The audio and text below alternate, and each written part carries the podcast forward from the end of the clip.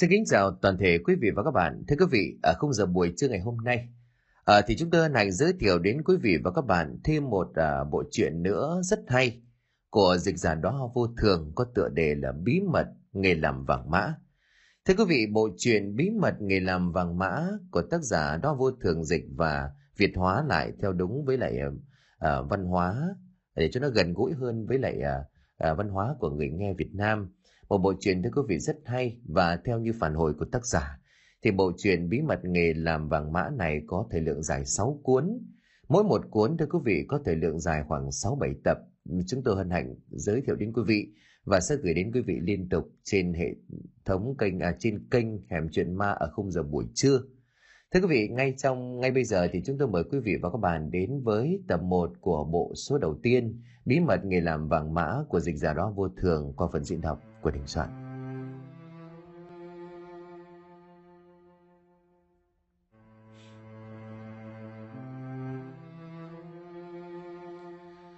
Tôi tên là Dương Lâm, là một đứa trẻ có số mệnh khổ.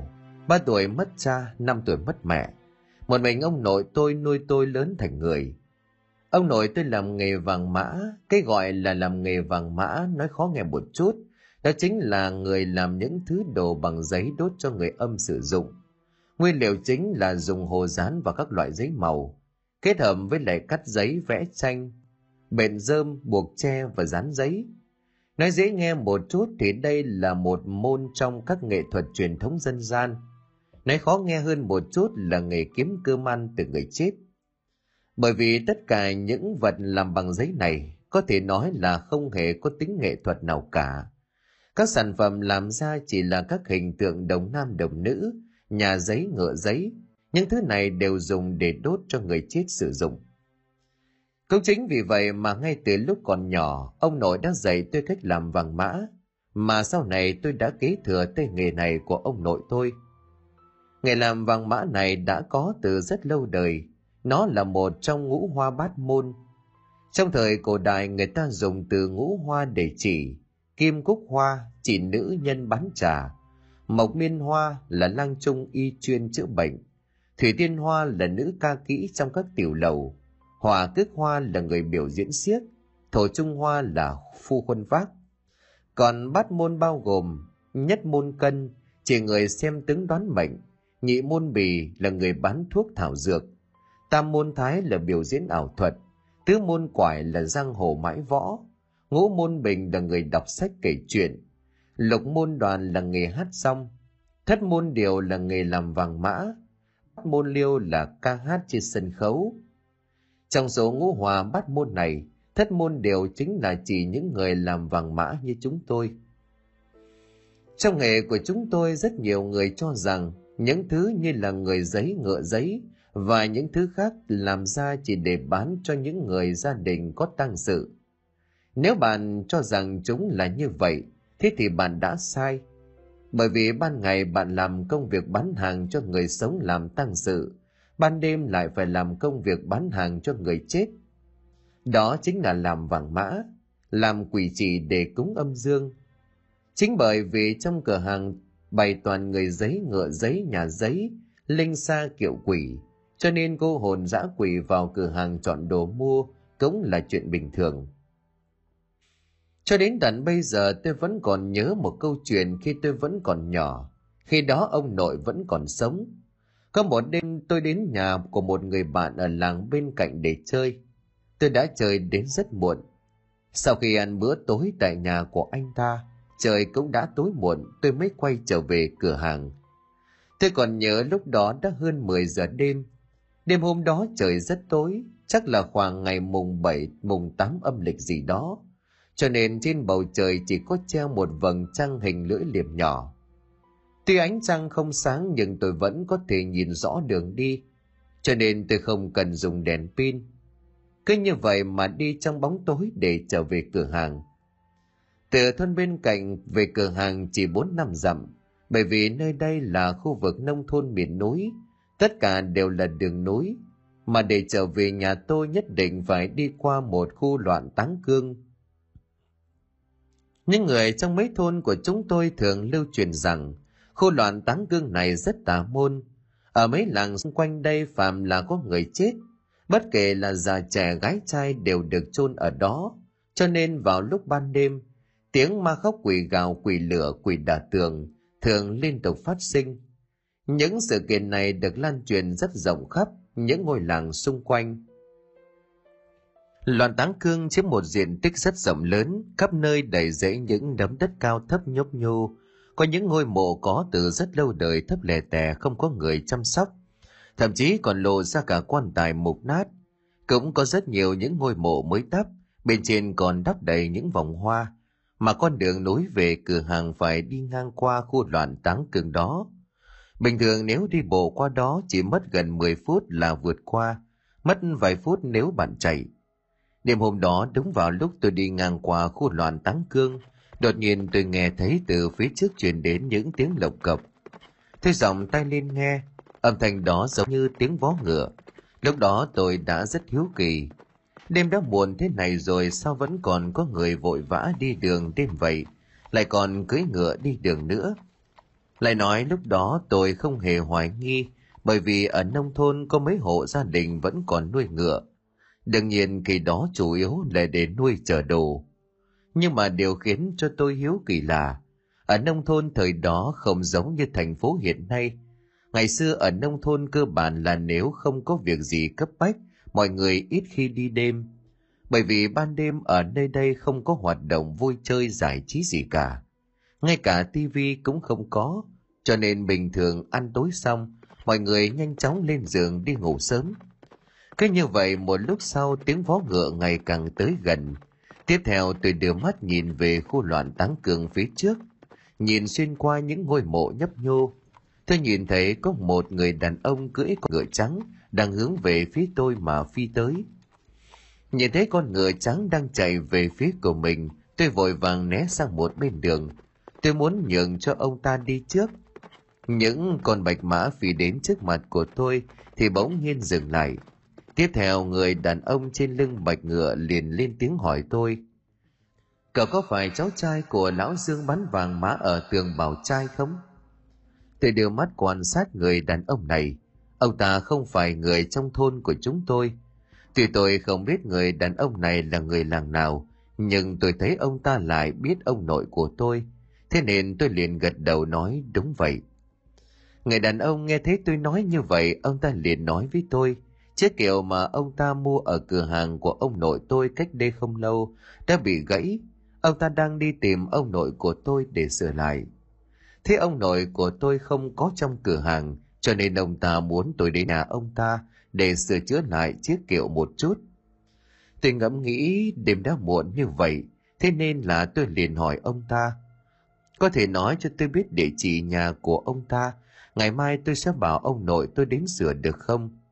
nhưng ông ta không đồng ý ông ta còn nói tối nay ông ta phải dùng đến chiếc kiệu cho nên ông ta mới phải đi gấp trong đêm không thể chờ được trông dáng vẻ của ông ta rất khẩn trương không giống như là người đang nói dối lúc đó tôi không nghi ngờ gì nhiều lắm tôi chỉ biết cho rằng đêm nay gia đình của ông ta cần dùng chiếc kiệu đó để làm tang lễ thế ông không chờ được cho nên tôi đã gật đầu đồng ý Tôi hỏi nhà ông ta cách đây bao xa, ở ngôi làng nào. Ông ta nói cách đây không xa, chính là ngôi làng ở phía trước. Tôi cũng không suy nghĩ nhiều mà tôi bảo ông ta đi trước dẫn đường. Tôi đi theo phía sau đến nhà của ông ta. Quả nhiên là ông ta không hề nói dối. Nhà của ông ta đúng thật là đang ở phía trước, không có xa lắm. Nhưng mà vừa nhìn thấy ngôi nhà này, thì tôi đã phần nào nhíu mày bởi vì nhà ông ta quá thấp, giống như là một đống đất nhỏ. Điều càng khiến cho tôi thấy kỳ quái chính là tôi đã sống ở đây rất lâu rồi. Tại sao từ trước đến nay tôi không biết nơi đây lại có người ở? Bởi tôi luôn cho rằng ở khu vực loạn táng cương hoang tàn này, làm gì có người ở cơ chứ? Khi tôi đến nơi thì ông ta liền mời tôi vào trong nhà. Trong nhà bày biện khá là thô sơ, ở chính giữa phòng khách đặt một chiếc kiệu hoa rực sặc sỡ. Trông nó giống như là một chiếc kiệu làm bằng giấy trong cửa hàng của tôi. Tại sao tôi lại nói như vậy? Là bởi vì chiếc kiệu trước mặt của tôi chính là một chiếc kiệu thật, không phải là kiệu giấy. Tôi liền hỏi ông ta, kiệu của ông ở đâu mau mang ra để tôi sửa. Kết quả là ông ta chỉ vào chiếc kiệu thật trước mắt của tôi mà nói, chính là chiếc kiệu này, cậu mau giúp tôi sửa lại một chút, lát nữa tôi còn phải đưa vợ tôi ra ngoài. Khi đó tôi đã ngây người tôi còn cho rằng mình đã nghe nhầm.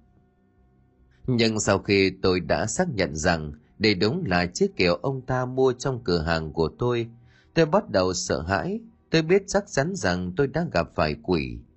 Lúc đó tôi không dám hỏi thêm, thấy chiếc kiểu trước mặt chỉ có một nan thanh đã bị gãy, tôi vội vàng nhờ ông ta tìm một cây tre, sau đó là một thanh tre mới thay vào đó. Làm xong những việc này tôi muốn trở về ngay, ông ta còn muốn nói trả chút tiền công vất vả sửa kiệu cho tôi, nhưng tôi đâu dám lấy tiền của ông ta. Cho dù tôi có lấy tiền công sửa kiệu, đó không chừng cũng chỉ là tiền âm phủ. Nhưng mà cho dù tôi có từ chối thế nào, ông ta cũng không chịu buông tha. Thế là tôi đành phải mang một vẻ mặt khổ sở, nhận số tiền ông ta đưa rồi nhanh chóng chuồn khỏi nhà ông ta. Sau đó bà Trần bốn cẳng chạy về nhà. Lúc tôi chạy về đến cửa hàng tôi đã nhìn thấy ông nội đang ngồi trong cửa hàng. Thấy tôi hoảng hốt chạy về, ông nội vội hỏi tôi làm sao vậy. Thế là tôi đem chuyện gặp người đàn ông cưỡi ngựa trên đường nhờ sửa kiểu để kể cho ông nội tôi nghe. Nghe xong ông nội nhìn tôi rồi nói, cháu đã gặp một con quỷ rồi. Lúc đó tôi mới lấy từ trong túi số tiền mà người đàn ông đó đã trả cho tôi. Tôi phát hiện ra tất cả số tiền đó thực sự đã biến thành tiền âm phủ. Tôi sợ đến mức toàn thân run lẩy bẩy. Đêm đó tôi đã bị sốt cao. Dù ông nội đã hỏa một đạo phù rồi đốt lên mấy cho hòa nước cho tôi uống, nhưng mà tôi cũng nằm liệt trên giường mất hai ngày mới khỏi bệnh. Đương nhiên tay nghề của ông nội tôi không hề đơn giản. Ông nội cũng đã từng là một âm dương tiên sinh, chỉ vì trốn tránh phong trào bài trừ mê tín dị đoan cho nên mới đổi nghề. Trước đây ông nội cũng đã từng mở một cửa hàng xem tướng đoán mệnh và làm hàng mã để sinh sống. Ông nội thường nói với tôi rằng, theo cách nói của nhân gian, làm nghề vàng mã này chính là nghề ăn cơm của người chết, hàng ngày phải giao tiếp với ma quỷ, làm sao có thể không biết một chút âm dương thuật nào được chứ? Cần phải biết rằng vạn vật trên đời đều do âm dương tạo thành, con người là dương ma quỷ là âm, lồi là dương lõm là âm, mặt trời là dương mặt trăng là âm. Đây chính là cách gọi dương tòng tả biên đoàn đoàn truyền, âm tòng hữu biên hỷ tương phùng, thủy năng thức đắc âm dương lý, à sầu đại địa bất tương phùng.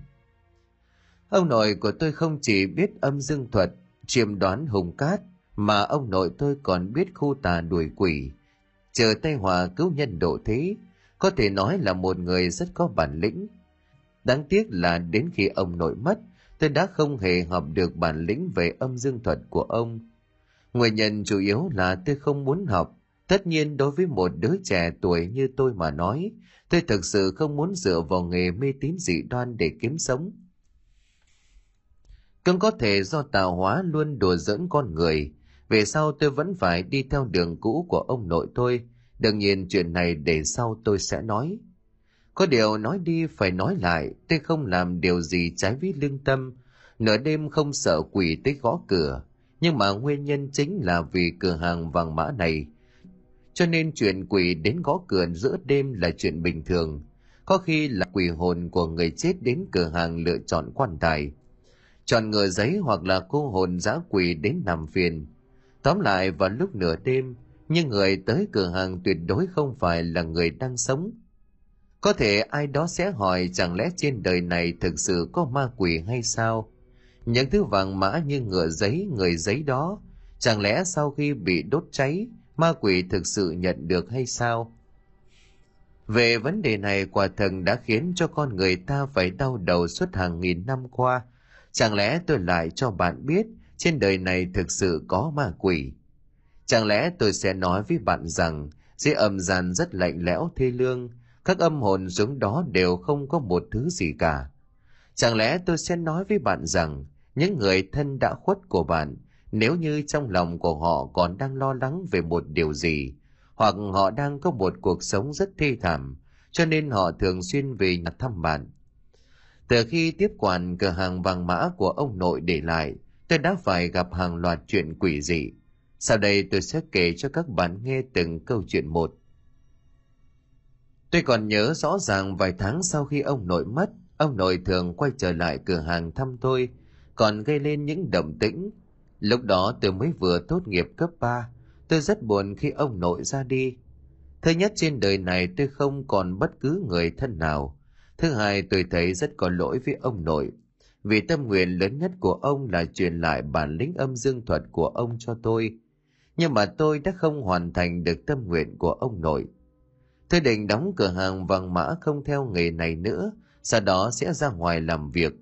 Dù sao một thân một mình tôi không cần lo lắng gì cả, muốn đi đâu cũng được.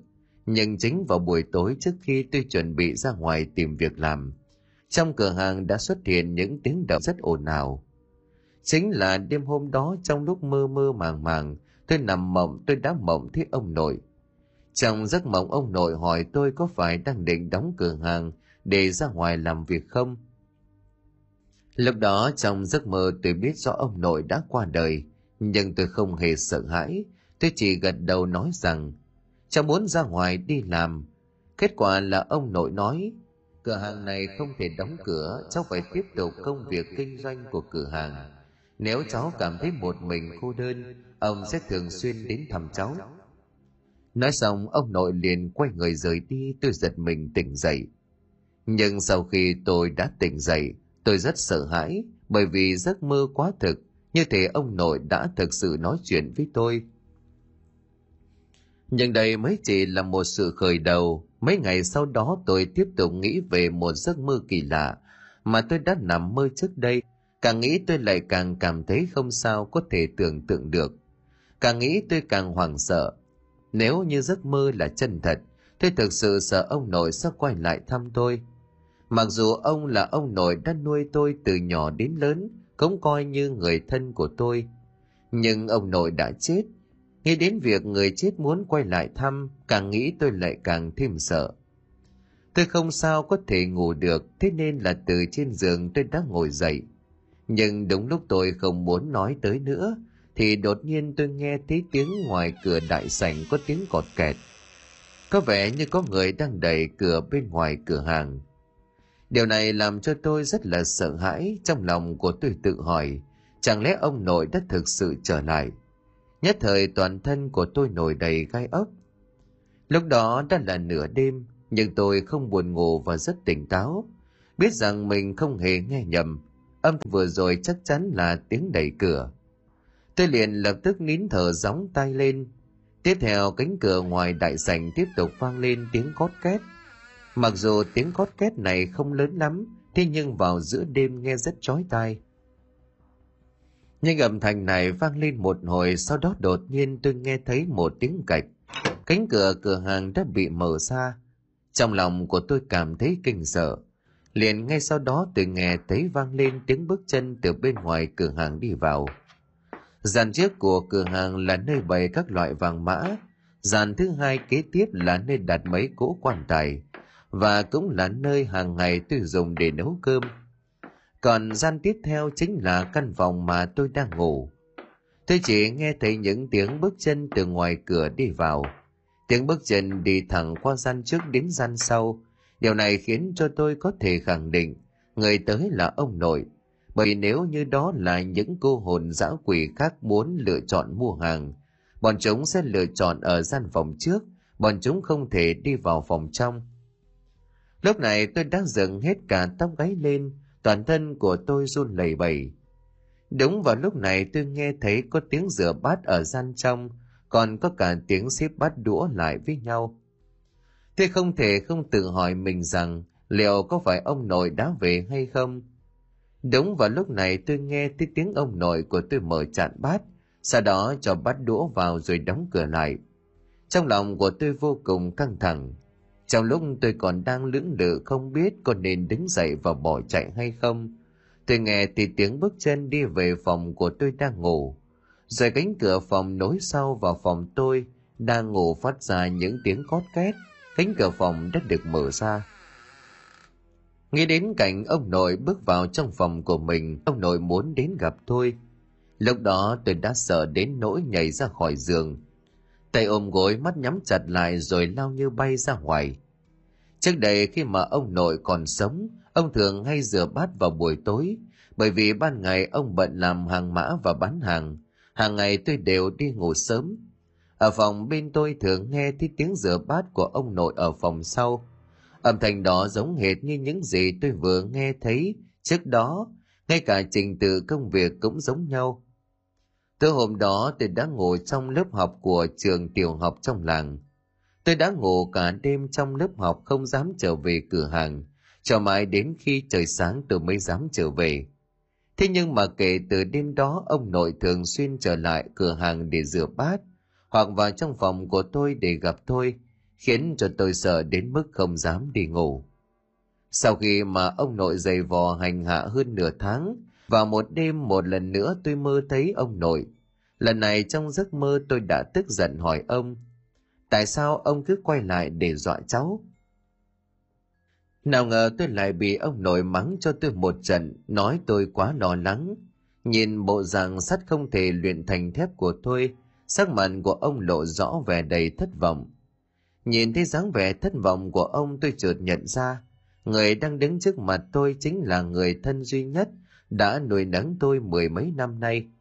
Mặc dù ông đã qua đời nhưng ông vẫn là người thân của tôi. Người thân quay lại gặp tôi, tại sao tôi lại tức giận được đây? Có điều tôi cũng biết tại sao ông quay trở lại để gây náo loạn.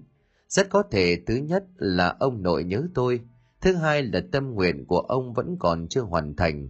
Cho nên tôi đã hỏi ông, có phải ông muốn cháu ở lại cửa hàng để tiếp tục công việc này không? Khi ông tôi nghe nói tôi hỏi như vậy, vẻ mặt tức giận của ông lập tức thay đổi, ông thở dài nói. Không phải ông nội bắt buộc cháu phải theo nghề này, mà là bát tự của cháu toàn âm. Trong cuộc đời này vốn đã chủ định, cháu sẽ luôn phải giao tiếp với ma quỷ. Lúc trước khi ông vẫn còn sống, ông còn có thể bảo vệ cháu được bình an vô sự. Nhưng mà hiện tại hai ông cháu ta âm dương cách biệt, nếu như cháu không học được bản lĩnh âm dương thuật, sớm muộn gì cháu cũng sớm phải đi theo ông nội mà thôi. Ngay đến đây thì tôi vừa ngạc nhiên vừa cảm động, Tôi chỉ biết được rằng ngày tôi sinh ra đúng vào tiết quỷ, đúng ngày rằm tháng 7 âm lịch. Nhưng tôi không hề biết được rằng bản thân của tôi đã chiêu gọi được ma quỷ. Điều này khiến cho tôi thấy cảm động là lý do tại sao ông nội muốn tôi kế thừa bản lĩnh âm dương của ông, thì ra ông nội chỉ muốn bảo vệ tôi. Ngay đến đây tôi tự trách mình, tôi tự trách mình vì những nỗ lực không ngừng của ông nội Tôi càng tự trách mình vì đến người ông đã khuất của mình mà mình cũng sợ. Sau cùng ông nội nói với tôi rằng có một cuốn sách của ông để dưới đáy tủ. Đáng tiếc là trong cuộc trốn chạy phong trào bài trừ mê tín dị đoan, ông nội chỉ kịp mang đi cuốn sách mà trước đây ông nội thường sử dụng. Còn những thứ pháp khí ông hay dùng đều không kịp mang theo Ông nội muốn tôi chăm chỉ học hành thành tài, sau này phải tích cực hành thiện tích đức để bảo vệ cho sự an toàn của bản thân. Sau khi đã dặn dò tôi xong, ông nội liền quay người rời đi. Ông nói là quỷ sai chỉ cho ông lưu lại trên dương thế ít ngày. Hiện tại đang hết thời hạn ông phải trở về âm phủ để báo danh. Sau này có muốn về thăm cũng không về được nữa. Sau khi tỉnh mộng trong lòng của ông rất hoang mang, tôi vội vàng mở tủ ra, tôi thực sự tìm thấy một cuốn sách dưới đáy tủ. Đây là một quyển sách cũ được đóng thủ công bằng tay đã ngả màu vàng. Bìa sách ghi bốn chữ âm dương bí pháp, bề ngoài trông giống như một cuốn bí kíp võ công. Cái gọi là âm dương bí pháp trong quyển sách này thực chất là giảng về một số pháp thuật kỳ môn như âm dương thuật, kỳ môn độn giáp, đoạn cắt thông khu tà miễn họa, cứu nhân độ mệnh, Lần đầu tiên giờ ra xem căn bản tôi không hiểu được gì. Nó giống như một quyển sách thiên thư, thậm chí có một số ký tự cổ đại tôi hoàn toàn không nhận biết được. Tuy nhiên sau khi chú tâm nghiên cứu từng trang, tôi ngạc nhiên khi thấy kiến thức trong cuốn sách này thực sự bao la vạn tượng, lý luận đan xen thực tiễn cực kỳ hệ thống. Những ngày sau đó, ban ngày tôi đã làm hàng mã để kiếm ăn, buổi tối tôi lại ôm cuốn âm dương bí pháp để nghiền ngẫm. Dần dần tôi học được một số kiến thức trong cuốn sách.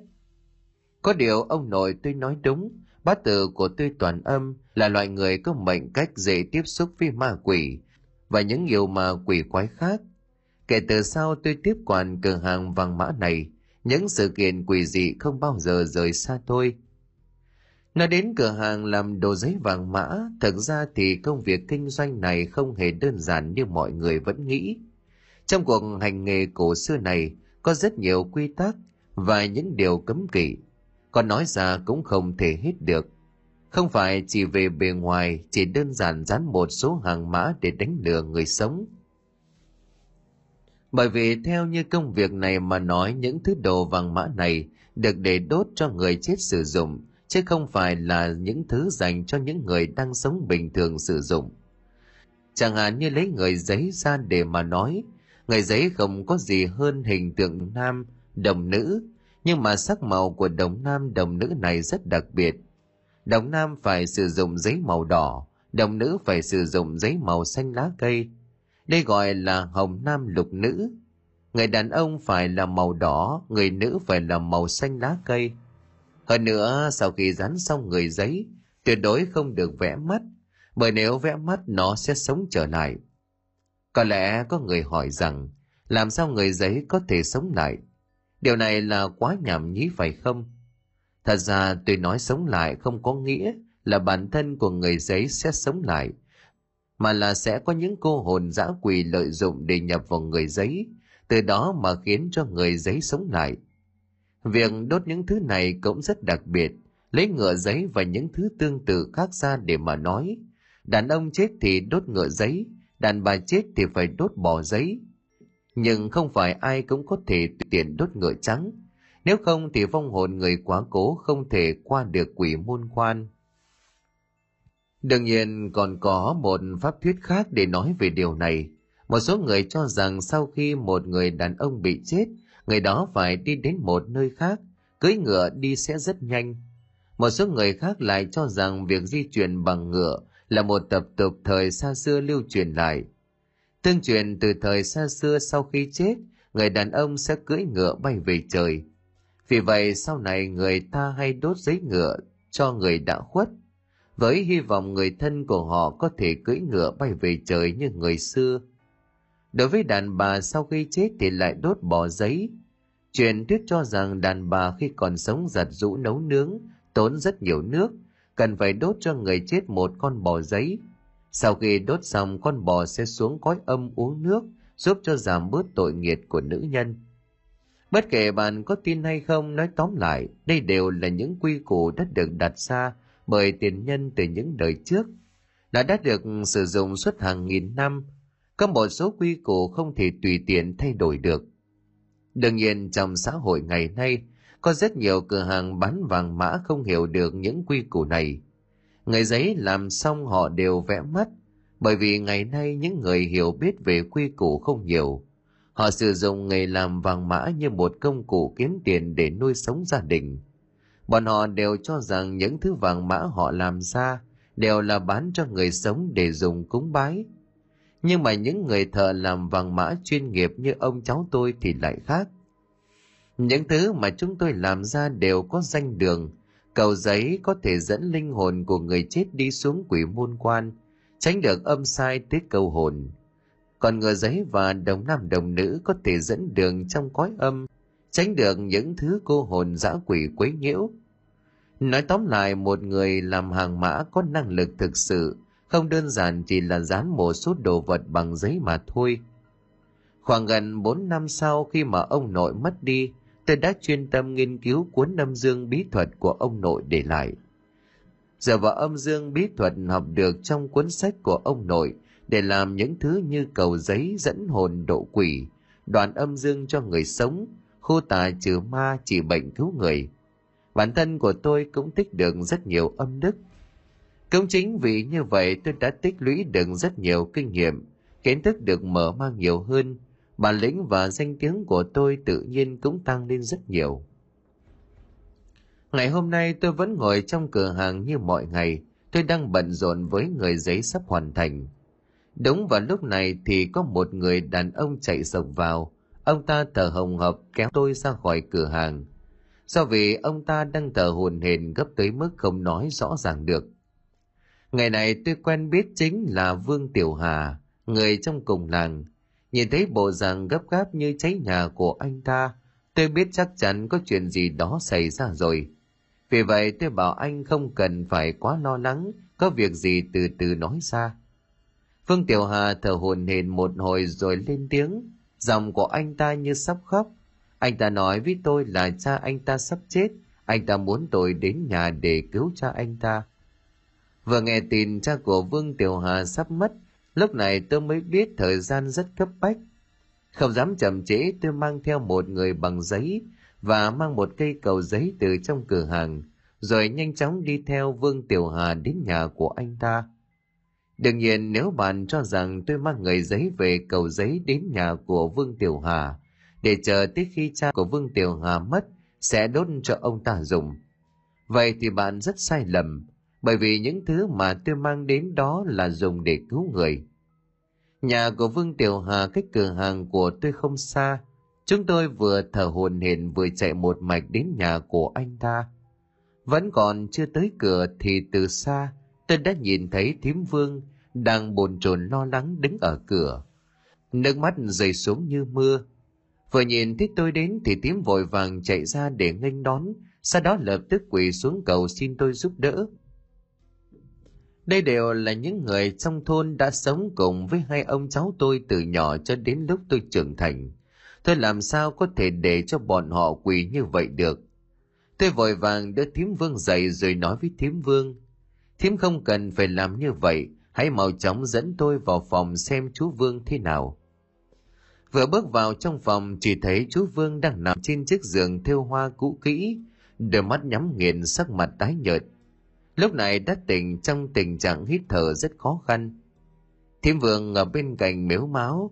Chú Vương sáng nay vẫn còn khỏe, nhưng vừa ăn cơm chưa xong thì đột nhiên ngã xuống. Tôi vội vàng đỡ ông ta dậy, nhưng ông ta không tự đi được nữa.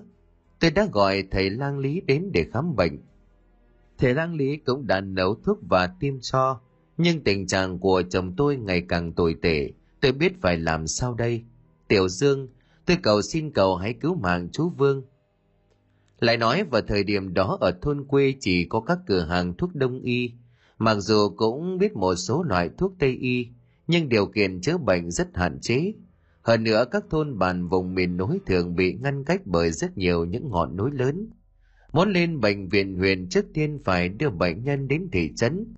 Ở đó mới có xe đưa bệnh nhân lên bệnh viện huyện. Vì vậy trong tình huống khẩn cấp như vậy, hầu hết mọi người sẽ vô cùng lo lắng. Tôi vội yêu cầu thiếm vương trước tiên đừng nói gì, mau nói cho tôi biết ngày sinh bát tự của chú Vương để tôi tính toán. Căn cứ theo phương pháp tính ngày sinh bát tự trong cuốn âm dương bí pháp mà ông nội tôi để lại. Tôi lấy ngày tháng năm sinh của chú Vương ra để tính. Kết quả là không phải bị bệnh, bởi vì mệnh trong cung bệnh không hiển thị điều gì. Vì vậy mệnh của chú Vương đã chủ định ngày hôm nay sẽ gặp phải tai kiếp. Nếu vượt qua được sẽ qua, nếu không vượt qua được chú Vương sẽ chết. Sau khi hiểu được điều này tôi nói với thím Vương, trước tiên thím đừng lo lắng, chỉ cần tạo hóa của chú Vương tốt, hôm nay vẫn có thể thoát khỏi đại kiếp nạn này. Tiếp theo tôi nhờ thím Vương tìm một ít bột mì để tôi rắc bột mì ở chiếc cầm lớn. Thím Vương nghe theo sự dặn dò của tôi, thím lập tức đi tìm bột mì, còn tôi thì mang theo người giấy mà tôi đã mang từ nhà đi. Tôi dặn dò Vương Tiểu Hà vào nhà tìm bút mực, Thời gian gấp rút tôi phải cứu chú Vương thật nhanh, trước khi hắc bạch vô thường đến câu hồn chú Vương. Lại nói sở dĩ tôi rắc bột trước cổng thím Vương, việc này cũng là có nguyên nhân của nó. Đó chính là sau khi rắc bột mì nếu như hắc bạch vô thường đến, có thể nhìn thấy vết chân in trên lớp bột mì. Không bao lâu sau, Vương Tiểu Hà đã tìm được bút mực mang tới. Thế dùng kim đâm vào đầu ngón tay trò của chú Vương – thế dò mấy giọt máu trong nghìn mực đen. Tiếp theo tôi lấy một chiếc bút lông thấm mực đen đã hòa máu của chú Vương, rồi vẽ đôi mắt cho người giấy mà vừa rồi tôi đã mang theo. Trước đây tôi đã nói rồi, những người giấy trong cửa hàng của tôi sẽ không vẽ được mắt khi chưa sử dụng đến, bởi vì chúng chỉ là vật chết. Chỉ khi chúng được vẽ đôi mắt bằng bút mực, khi đó chúng sẽ có linh khí. Đây chính là họa long điểm nhãn mà nhân gian thường hay nói. Sau khi đã vẽ xong mắt cho người giấy, tôi hướng dẫn Vương Tiểu Hà cởi quần áo và giày của cha mình, đặt chúng lên người giấy. Sau khi đó tôi đặt cây cầu giấy vào phía của bên trong ngưỡng cửa nhà chú Vương. Sau đó đặt người giấy đứng trước đầu giường của chú Vương. Công việc tiếp theo chỉ chờ tôi niệm đọc chú ngữ, để sai khiến người giấy qua cầu nữa là xong. Có một câu nói trong nghề làm vàng mã là, cây cầu giấy do người làm vàng mã, làm ra chính là cầu nại hà, trên con đường đi xuống âm ti. Người giấy là vật thế thân cho người sống, hoặc có thể là thế thân cho một quỷ hồn sắp chết. Chỉ cần người giấy có thể thuận lợi đi qua cầu ra khỏi nhà, người sắp chết này có thể sống lại được, đồng thời thoát khỏi sự truy bắt câu hồn của hắc bạch vô thường hay ngưu đầu mã diện.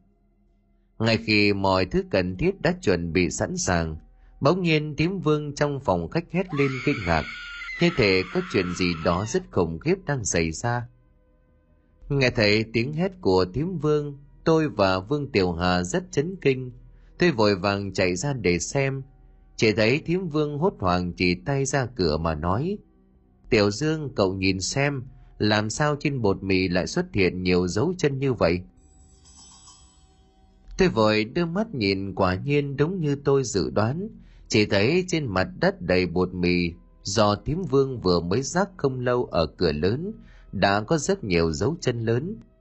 Vương Tiểu Hà lúc này lo lắng hỏi mẹ, chẳng lẽ vừa rồi đã có người đến hay sao? Thiêm Vương lắc đầu ngoại ngoại nói, không có người tới, mẹ đã ở trong phòng khách suốt. Vừa rồi lúc quay đầu lại đã có rất nhiều dấu chân, chẳng lẽ thực sự có ai đó tới bắt cha con đi hay sao? Cũng không biết là do quá sợ hãi hay đau buồn, nói đến đây mà thím vương bật khóc. Tôi cũng biết được có điều gì đó không đúng, nhất định là đã có thứ tà vật gì đó đã tới nhà. Tôi vội vàng niệm chú để khai mở thiên nhãn rồi nhìn ra cửa. Liền sau đó tôi như hít phải một luồng khí lạnh. Chỉ thấy lúc này trước cửa có bà bốn người đang tiến vào. Bọn họ mặc áo trường bào màu đen. Tôi nhận ra được loại quần áo này. Đây chẳng phải là thọ y mà người ta mặc cho người chết sau khi liệm sao. Mấy năm này tôi gặp rất nhiều ma quỷ rồi, cho nên cũng không còn sợ hãi nữa. Nhưng điều khiến tôi lo lắng, lũ quỷ hồn này đều là đến mời chú Vương kết bạn. Chú Vương lần này thực sự là phiền phức rồi. Nhưng điều này vẫn chưa đến mức khiến cho tôi tuyệt vọng, bởi vì ngưu đầu mã diện hay hắc bạch vô thường vẫn chưa tới câu hồn. Người ta thường nói rằng khi con người ta sắp chết, sẽ có quỷ hồn tìm đến mời kết bạn, hoặc là chân thân đã khuất của người sắp chết tới đón họ đi. Cũng có khi là những quỷ hồn của những người hàng xóm xung quanh vừa mới mất không lâu. Bọn họ đến dù làm bạn đồng hành xuống âm phủ, hoặc là những cô hồn dã quỷ bị chết hoành tử kéo đến nhà để bầu bạn. Nói tóm lại, cho dù là người thân hay bạn bè, hoặc là cô hồn dã quỷ, Tất cả bọn họ đều vô cùng cô đơn. Thấy có người sắp chết bọn họ kéo đến nhà của người sắp chết ngay. Mấy người mới đến tôi đều không quen biết. Khi còn nhỏ tôi đã gặp họ. Họ chẳng phải là ông bà của Vương Tiểu Hà và những người thân khác đã qua đời nhiều năm trước hay sao? Mặc dù những người này đã qua đời nhiều năm, nhưng diện mạo của họ vẫn không thay đổi nhiều, so với khi họ còn sống. Họ vẫn giống như ấn tượng trong thời thơ ấu của tôi. Điểm khác biệt duy nhất, hiện tại bọn họ đều đang mặc thọ y, bộ dạng của họ trông rất đáng sợ. Tôi biết bọn họ biết rằng chú Vương sắp chết, nên bọn họ mới đến để đón người. Thế bọn họ đang muốn vào nhà tôi liền xông tới hét lên. Các người chạy đến làm gì mau rời đi, nếu không đừng có trách ta không khách sáo. Tôi đâu dám để cho bọn họ vào trong nhà, Mặc dù những người này đều là họ hàng gần của chú Vương, nhưng bọn họ đến đây là để đón chú Vương đi. Chỉ cần bọn họ vào trong nhà, hay cả chú Vương vốn không có chuyện gì, bọn họ cũng sẽ đưa chú Vương đi. Đây cũng chính là lý do tại sao mỗi khi người sắp chết, khi họ hấp hối họ sẽ nói rằng có một người thân nhân nào đó đã khuất của mình tới đón, hoặc gọi như là người đó đi theo. Nói tóm lại bất kể là bạn có tin hay không, âm dương cách biệt, người và ma có hai đường khác nhau. Người sống gặp ma quỷ hồn luôn là điều không cắt lợi, đặc biệt là những người thân đã qua đời. Những người thân của chú Vương đang đứng ngoài cửa nghe tôi quát lên, bọn họ đều dừng chân lại. Mặc dù họ đều đã được dừng bước sau khi tôi hét lên, nhưng bọn họ vẫn đứng ngoài cửa không chịu rời đi. Trong số đó, ông nội của Phương Tiểu Hà mở miệng nói, con ta sắp ra đi rồi, ta lo sợ con ta sẽ bị lạc, cho nên ta muốn đợi để đưa nó đi. Tôi liền nói, con trai của ông không sao hết, vẫn chưa đến lúc phải chết, các người hãy mau đi đi. Đúng vào lúc này bà nội của Vương Tiểu Hà bật khóc. Ta rất nhớ con trai ta không đi. Bà vừa khóc vừa định xông vào trong phòng rồi hét to tên của chú Vương. Con ơi mẹ nhớ con lắm, con mau ra đây gặp mẹ đi. Mẹ sẽ đưa con ra khỏi cõi trần gian đầy những đau khổ này. Vừa nghe bà ta nói như vậy tôi vội vàng sợ hãi, bởi vì có rất nhiều người bị dương thọ vẫn còn chưa tận, quỷ sai vẫn còn chưa đến câu hồn, nhưng mà lại bị chính người thân đến dẫn đi. Nếu như những kẻ này là cô hồn dã quỷ, chắc chắn tôi sẽ không khách sáo. Thế nhưng mà những quỷ hồn này đều là người thân của vương gia, và ta gọi hồn cũng chỉ là vì nhớ con trai, cho nên tôi không định dùng vũ lực để cưỡng ép. Lại nói vừa rồi tôi đã lớn tiếng quát lên như vậy, nhưng không thể dọa cho quỷ hồn bỏ chạy, mà còn làm cho hai mẹ con thím vương bên cạnh hoảng sợ. Thấy tôi nói với khoảng không trước cửa, cho dù bọn họ ngu ngốc đến đâu, cũng biết được chuyện gì đang xảy ra. Nhưng mà lúc này tôi cũng không dám chậm chế nữa, tôi vội vàng nói với thím vương. Cha mẹ chồng thím về rồi, họ muốn đón chú Vương đi, thím đừng quan tâm đến bất cứ điều gì. Cho dù tôi đã quát mắng bọn họ thầm tệ, bọn họ vẫn đang đứng ở trước cửa. Lúc này tôi cũng chẳng còn cách nào, mẹ của chú Vương cứ liên tục hét gọi tên của chú Vương. Chỉ có thể để cho người nhà chú Vương la mắng, đuổi những người kia đi mới được.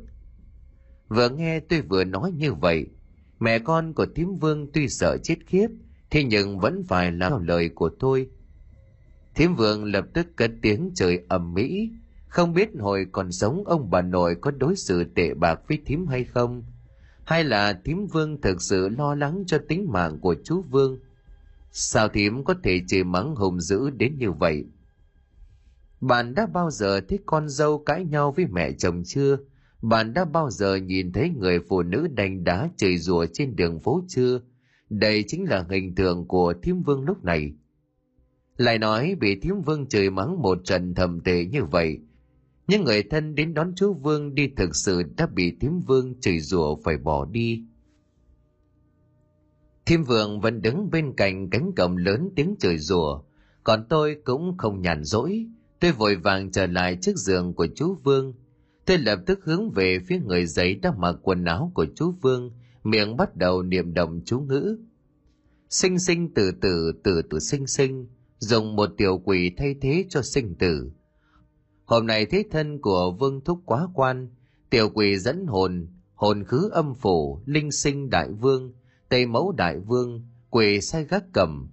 Chú ngữ vừa niệm xong thì tôi đưa ngón tay trỏ, chỉ một quyết lên chán của người giấy, miệng hô lớn, sắc. Tiếp theo người giấy giống như bị quỷ nhập, đôi mắt của người giấy đột nhiên chớp chớp. Tuy rằng người giấy đã sống lại, nhưng nó không di chuyển tự do được, giống như một người sống. Bạn đã bao giờ xem những hình nộm do dân gian chế tạo đi lại trên tivi chưa? Người giấy trước mặt lắc lư đi từng bước như vậy, vừa đi vừa run rẩy, đôi mắt chớp chớp. Vốn dĩ trên khuôn mặt của người giấy được vẽ bằng màu nước đỏ, một điều cười âm lạnh. Nếu người ngoài không hiểu chuyện, đột nhiên nhìn thấy cảnh tượng này, nhất định sẽ sợ đến vỡ tim mà chết. Ngoài trừ cảm giác ớn lạnh khi nhìn thấy người giấy ra, không có gì khiến người ta phải sợ hãi. Người giấy cứ lắc lư thân hình cứng nhắc từ chiếc giường của chú Vương bước ra khỏi phòng. Sau đó nó bước thẳng đến cây cầu giấy đặt ở trước ngưỡng cửa. Trong thầm tâm của tôi hiểu rất rõ, lần này chú Vương có thể sống sót hay không, tất cả đều phụ thuộc vào việc liệu người giấy có thể đi qua cầu giấy một cách an toàn hay không. Lại nói ngay sau khi người giấy vừa bước lên chiếc cây cầu giấy, thì đột nhiên một cơn gió mạnh đột nhiên thổi tới, khiến cho cát bay đá chạy. Cơn gió thổi khiến cho người giấy hết ngả nghiêng sang trái, lại sang phải. Có vẻ như cả người giấy và cây cầu sắp bị gió thổi bay đi đến nơi. Vừa nhìn thấy cảnh tượng này tim của tôi như nhảy dựng lên tà cổ họng đây rõ ràng là một thứ tà vật gì đó đang tác quái. Tôi vội vàng đưa mắt nhìn ra bên ngoài. Ai nói là không phải đây? Tôi nhìn thấy mấy người thân của nhà chú Vương vừa bị thím Vương trời đã quay trở lại. Không chỉ có vậy, đi theo cách người thân của nhà họ Vương không xa, còn có hai người nữa. Hai người này có thân hình vạm vỡ, cao hơn bảy thước, một người có cái đầu giống như đầu trâu, người kia có khuôn mặt giống như là mặt ngựa. Trên tay của hai người còn mang theo xiềng xích và gông cùm. Nhất thời tôi vô cùng chấn kinh. Ôi, con mẹ nó, đây chẳng phải là ngưu đầu mã diện, đến để câu hồn chú vương hay sao? Thực sự mà nói, tôi đã vô cùng hoảng sợ. Tôi chỉ có thể mắng đuổi những người thân của nhà họ vương đi. Nếu bọn họ không đi, tôi sẽ cưỡng hành đuổi bọn họ đi nhưng mà đây là quỷ sai ngưu đầu mã diện. Ai dám mắng trời hãy đánh đuổi họ đi đây. Trừ khi tôi muốn tìm đến cái chết. Người giấy trước mặt của tôi do vì bị gió to thổi đã không thể tự bảo vệ được mình. Vậy thì đừng nói đến việc qua cầu nữa. Hơn nữa với sự xuất hiện của ngưu đầu mã diện, lâm phòng nổi lên càng mạnh hơn. Tôi thực sự lo lắng rằng người giấy sẽ bị thổi bay đi mất. Lúc này tôi làm sao còn dám chậm trễ nữa. Nếu nghiêu đầu mã diện cũng đi theo, lần này chú Vương sẽ chết chắc rồi. Thế nên tôi đưa ngón tay trỏ lên miệng cắn một nhát. Tôi dùng chính máu của mình hòa một đạo phù lên lưng của người giấy, đồng thời miệng của tôi niệm động chú ngữ. Cuối cùng người giấy cũng giữ vững được thân hình và bước qua cầu. Một điều may mắn là đúng lúc ngưu đầu mã diện bước chân tới cầm, ở vạn người giấy cũng đã bước qua cầu, bước qua ngưỡng cổng của nhà chú vương. Lúc này ngưu đầu mã diện cũng không hề tỏ ra hoài nghi. Sợi xích sắt đã được đeo vào cổ của người giấy, xích chặt lại người giấy. Đúng lúc bọn họ định rời đi, chỉ thấy quỷ sai mã diện đột nhiên quay đầu lại. Quỷ sai mã diện mở cái miệng ngựa ra nói với tôi, sinh tử bạn thượng, sinh tử định tên tiểu tử nhà ngươi bớt nhúng tay vào đi. Hãy mau quay về trông nom cửa hàng, nếu chậm trễ có thể xảy ra đại sự đó. Nói xong lời này cũng không cần biết tôi có nghe, có hiểu hay không. Mã diện quay người lại rồi kéo theo người giấy rời đi. Mặc dù họ đã rời đi, nhưng đầu óc của tôi vẫn còn trắng váng. Đây là tình huống gì? Cái con quỷ sai mã diện đó làm sao biết tôi có một cửa hàng? Chết tiệt, chẳng lẽ là mã diện quen biết tôi? Hơn nữa quỷ sai mã diện còn dặn tôi phải nhanh chóng quay về xem cửa hàng, nếu không sẽ có chuyện lớn xảy ra. Chuyện lớn? Là chuyện lớn gì có thể xảy ra với cửa hàng của tôi đây? Lúc này trong đầu của tôi giống như một màn sương mù bao phủ. Sau khi tôi nghe được những lời khó hiểu của mã diện, Mặc dù trong lòng của tôi đang rất phân vân, nhưng tôi cũng không nghĩ ngợi nhiều. Tôi chỉ cho rằng Mã Diện đang mắng tôi không chịu trông nom cửa hàng, lại đi chạy đến đây để lo việc bao đồng. Lại nói người giấy bị ngưu đầu Mã Diện bắt đi, nhìn trong nhục nhãn của người thường, giấy thật ra vẫn còn ở đó, Chỉ là lúc này người giấy không còn động đậy nữa. Nó đứng ngây người ra ngưỡng cửa. Một cơn gió mạnh thổi qua, thân hình của người giấy trao đảo rồi ngã lăn ra đất. Nhưng mà điều này không thành vấn đề nữa rồi. Tôi dặn dò Vương Tiểu Hà đem người giấy và cây cầu giấy ra ngoài đem đốt đi. Đúng vào lúc này thím Vương ở trong phòng hét lên. Tiểu Dương tỉnh rồi, tỉnh lại rồi, chú Vương tỉnh lại rồi. Nghe thấy câu nói này của thím Vương, cả tôi và Vương Tiểu Hà đều rất vui mừng. Chúng tôi vội chạy vào trong phòng thì quả nhiên, lúc này chú Vương cũng đã tỉnh lại. Miệng của chú còn kêu lên đòi uống nước. Thím Vương vui mừng đến phát khóc, thím vội vàng đi lấy nước cho chú Vương uống. Đến lúc này chú Vương nói với Vương Tiểu Hà, vừa rồi cha đã nằm mơ thấy ông nội bà nội con.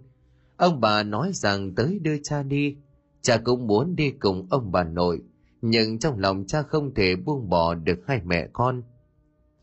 Chú Vương nói đến đây chú thở dài một hơi, vẻ mặt thất thần không bỏ được cha mẹ, cũng không thể bỏ được vợ con. Làm người có lẽ ai cũng đều như vậy, bằng làm cha làm mẹ, cha mẹ nào sẵn sàng bỏ lại con cái của họ đây, cho dù là người sống hay là quỷ hồn của những người đã chết. Thế chú Vương không còn là vấn đề nghiêm trọng nữa, thế nên tôi cáo từ rồi quay trở lại cửa hàng. Nhưng mà điều tôi không ngờ được là, tuy tôi cứu được chú Vương ở bên này, nhưng mà ở bên nhà tôi lại xảy ra chuyện lớn. Cửa hàng vàng mã của tôi đã bị cháy. Vừa rời khỏi nhà Vương Tiểu Hà tôi liền đụng ngay phải một người cùng thôn là Trương Nhị. Anh ta vội vàng chạy tới tìm tôi. Anh ta vừa thở hồng hộc vừa nói.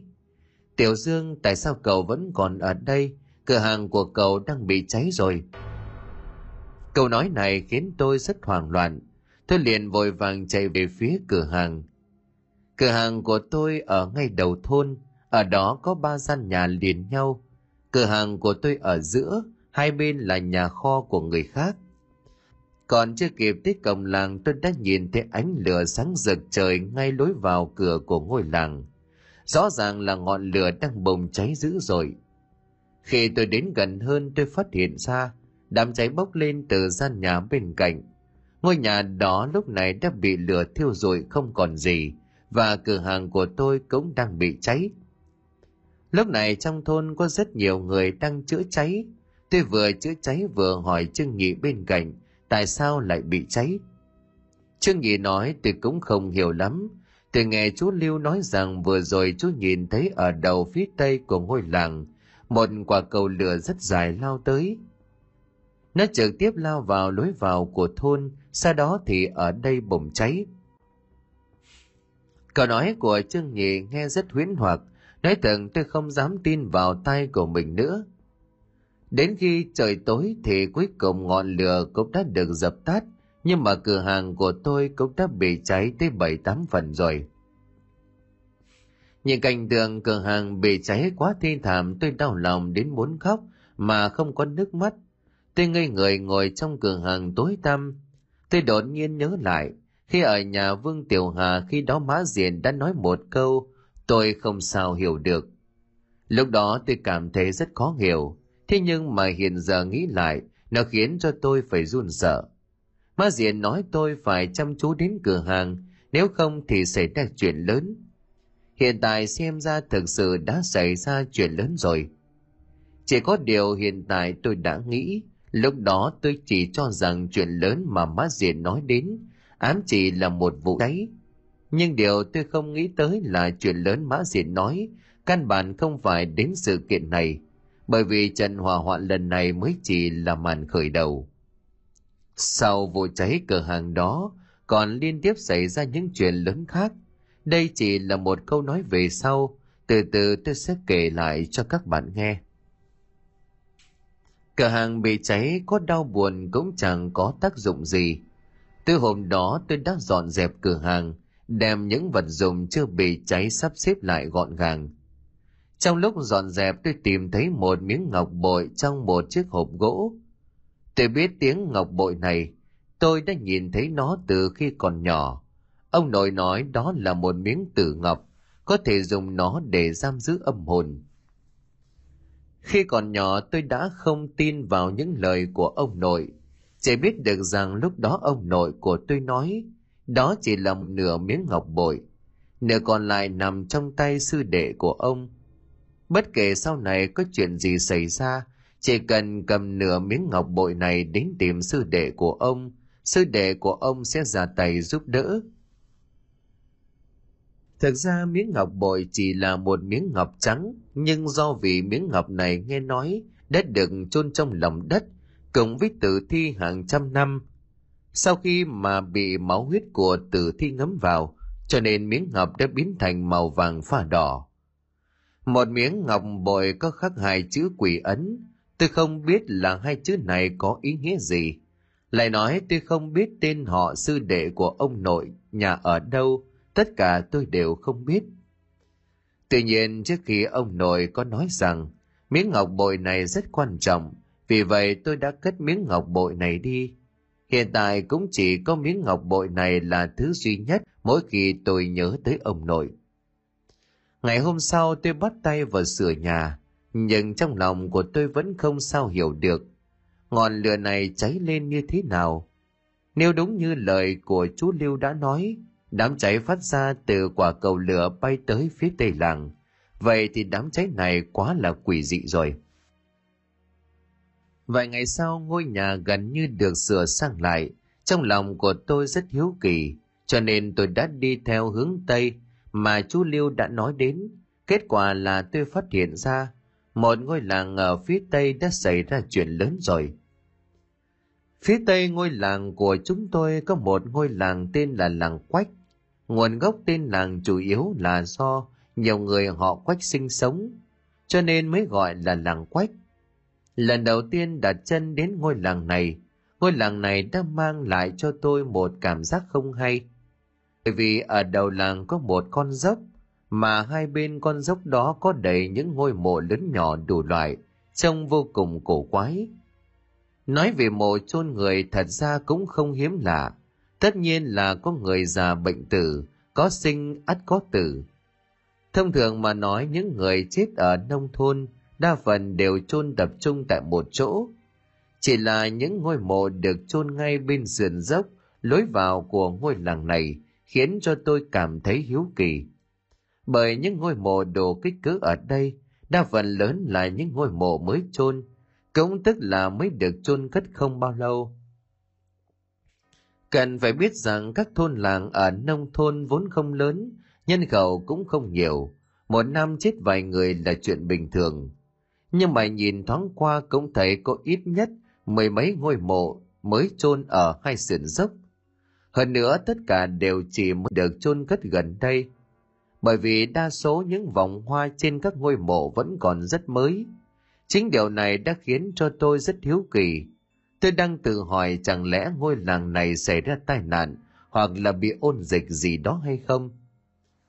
Mang theo sự hoài nghi tôi bước thẳng về phía ngôi làng.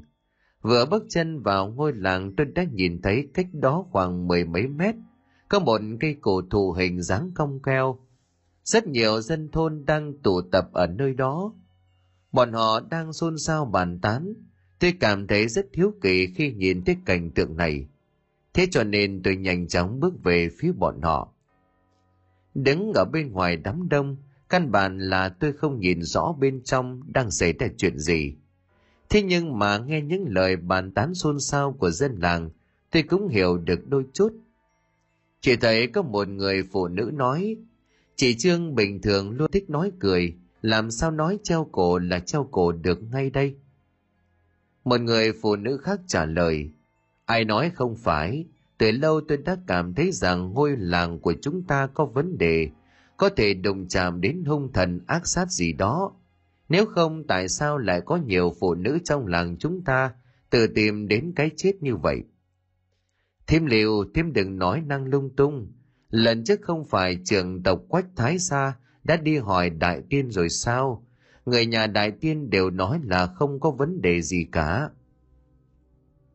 Tôi nghĩ khả năng là mẹ chị Trương đến tìm chị ta.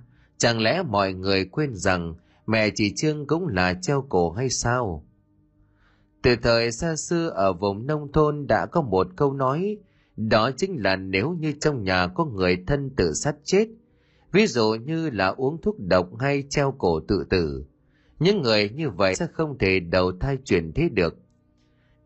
Những người này trở thành cô hồn dã quỷ, sống vất va vất vưởng, cho nên những người như vậy thường tìm đến người thân của mình đi theo làm bầu bạn. Đương nhiên ở thôn quê không hề thiếu những phụ nữ chuyên ngồi lê đưa chuyện kiểu này. Có điều ngoài những lời nói từ miệng của họ, tôi đã hiểu ra được phần nào. Lại thêm sợi dây thừng vẫn còn buộc trên cành cây cổ thụ cong keo trước mặt. Tôi nghĩ nhất định là có ai đó đã treo cổ tự tử. Kể thần luôn có những người nghĩ không thông, chuyện họ treo cổ tự sát không có gì ngạc nhiên. Nhưng khi tôi nghe người phụ nữ này nói rằng trong thôn đã có rất nhiều phụ nữ tự sát, điều này làm cho tôi rất ngạc nhiên. Không chỉ như vậy, khi tôi đến dưới gốc cây cổ thụ cong keo này, tôi phát hiện thấy cành cây có sợi dây thừng chỉ cao bằng một người. Trong thâm tâm tôi biết sự việc này không hề đơn giản như vậy. Bạn thử nghĩ mà xem, một người đứng trên mặt đất với sợi dây thừng trên cổ, nhưng hai chân vẫn còn chạm mặt đất, liệu họ có khả năng treo cổ chết được không? Cũng đúng vào lúc này đám đông đột nhiên kêu lên, nghe như thể người treo cổ đó đã được cứu sống. Tiếp theo đám đông nhốn nháo lùi xa, và tôi cũng đã nhìn thấy những gì đang xảy ra bên trong đám đông. Chỉ thấy có một người đàn ông trung niên đang đỡ một người phụ nữ nằm dưới đất. Người phụ nữ này khoảng 30 tuổi, mặc dù là chị ta đã tỉnh lại, nhưng sắc mặt vẫn còn tái nhợt, trên cổ vẫn còn hàn một vết thâm tím rất dễ nhìn thấy. Khi mà người đàn ông nhìn thấy người phụ nữ đã tỉnh dậy, ông ta khóc không thành tiếng. Nghe ông ta hỏi người phụ nữ tại sao lại ngốc nghếch đến vậy, có chuyện gì nghĩ không thông mà phải tìm đến cái chết còn người phụ nữ dường như không nghe thấy người đàn ông đang nói gì vẻ mặt của chị ta hoàn toàn vô cảm đôi mắt lờ đờ như cái chết lúc này có người dân thôn nói với ông ta không nên hỏi chuyện này trước mà nên nhanh chóng đưa vợ về nhà. Người đàn ông trung niên gật đầu sau đó cõng người phụ nữ thần sắc đang ngẩn ngơ trên lưng. Ông ta vội vàng chuẩn bị đưa vợ về nhà. Thế vậy tôi vội vàng tiến tới phía trước, nắm cánh tay của người đàn ông mà nói, vị đại ca này xin hãy đợi đã. Người đàn ông trung niên thấy tôi đột nhiên kéo ông ta lại, ông ta hiếu kỳ nhìn tôi. Dường như ông ta đã nhận ra tôi, cho nên không hề biểu lộ sự phản cảm. Ông ta lau nước mắt rồi hỏi, cậu, cậu là cháu của lão đúng không? Có chuyện gì vậy? Tôi gật đầu nói đều là người làng xung quanh, nếu như ông đã biết tôi, chắc ông cũng biết tôi làm nghề gì rồi phải không? Tôi chỉ muốn nói với ông một câu, nếu cứ như vậy mà cõng người về, tôi e rằng còn xảy ra chuyện. Tôi không hề dọa ông ta, nhìn tình hình này có thể đến tám phần là bị ma quỷ gì đó làm hại. Cho dù được phát hiện kịp thời và cứu được lần này, nhưng có đảm bảo lần sau sẽ may mắn như vậy. Đặc biệt là tư thế đứng treo cổ này, trong tình huống chân không rời mặt đất mà lại có thể treo được cổ. Hơn nữa nhất định chị ta đã đụng chạm phải thứ ma quỷ gì đó rất tà môn. Nếu không thì cho dù nghĩ không thông, chị ta cũng không thể ngu ngốc đi treo cổ như vậy.